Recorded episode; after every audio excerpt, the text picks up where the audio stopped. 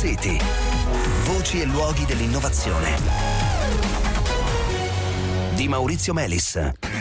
Buonasera, benvenuti a Smart City. Torniamo a parlare di materiali bidimensionali, cioè materiali costituiti da un singolo strato di atomi che da alcuni anni, a partire dalla scoperta del grafene avvenuta nel 2004 e premiata col Nobel per la fisica nel 2010, stanno rivoluzionando il mondo dei materiali, introducendone di sempre più nuovi e di dotati di proprietà straordinarie. Di fatto, dopo una prima fase in cui ci si è concentrati sui singoli materiali bidimensionali e sulle loro proprietà, ora si sta lavorando a come rimaneggiarli, a come associare materiali bidimensionali diversi e così via. Diciamo che dopo aver scoperto come fare la pasta, ora stiamo imparando a lavorarla, dandogli le forme più varie e a cucinarla in tutti i modi possibili.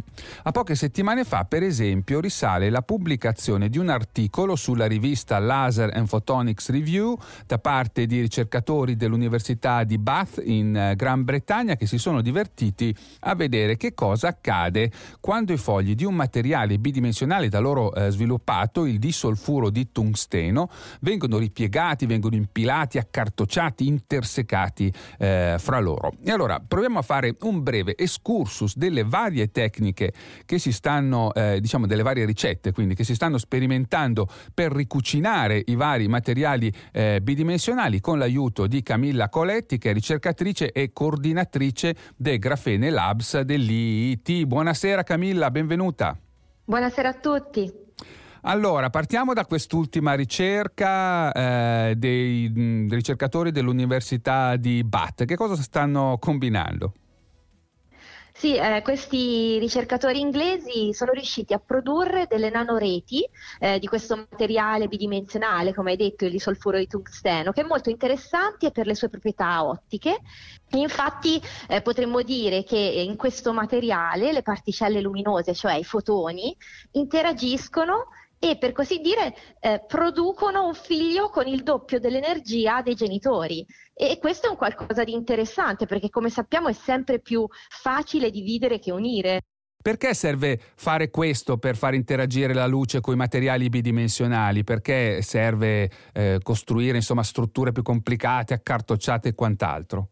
Perché ovviamente pensiamo al grafene. Il grafene è un materiale fantastico, ma è praticamente trasparente alla luce, è così sottile, e invece appunto riuscendo a creare dei materiali bidimensionali più spessi, è più facile che si interagiscano con la luce. Chiarissimo. Allora veniamo ad un'altra, a un altro gioco di geometrie che si sta sperimentando, no? Si parla di twistare i materiali. Che cosa vuol dire? Possiamo pensare di prendere un singolo strato atomico, mettercene sopra un altro e poi ruotare quello sopra, come con una manopola.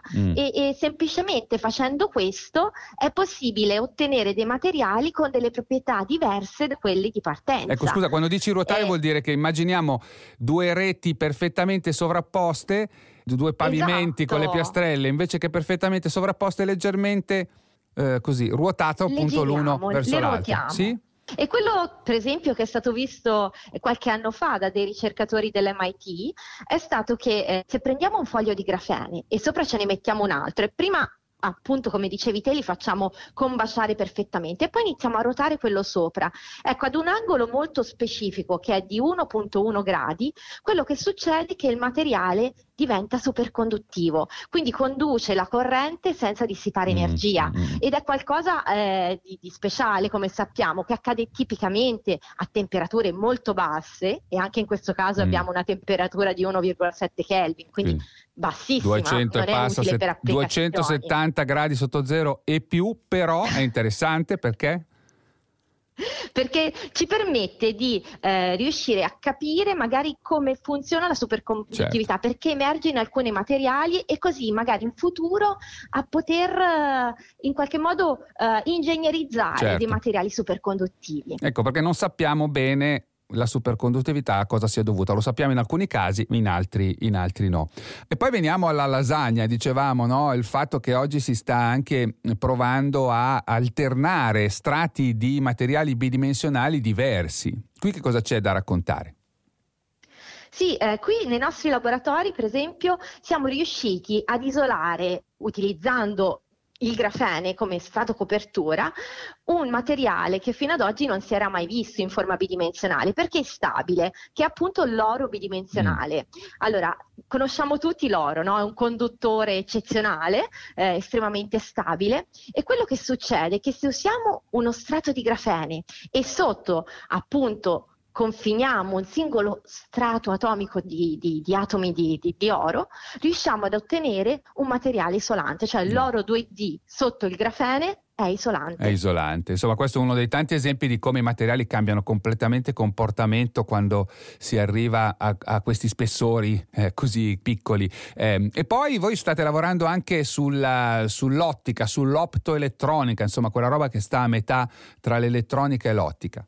Sì, stiamo lavorando con dei sandwich, se vogliamo, in cui le due fette di pane sono di grafene e il materiale di mezzo è un altro materiale bidimensionale che si chiama il nitruro di boro esagonale, e riusciamo con questo sandwich a realizzare dei dispositivi che trasmettono e ricevono il segnale, quindi stiamo parlando di trasmissione dell'informazione, dati, quella certo. Di cui abbiamo bisogno oggi, no? Anche per lavorare, e questa trasmissione e ricezione viene fatta appunto con prestazioni migliori a quelle delle tecnologie esistenti oggi. Considera che con questi dispositivi realizzati siamo riusciti a rompere la barriera dei 110 gigabit al secondo.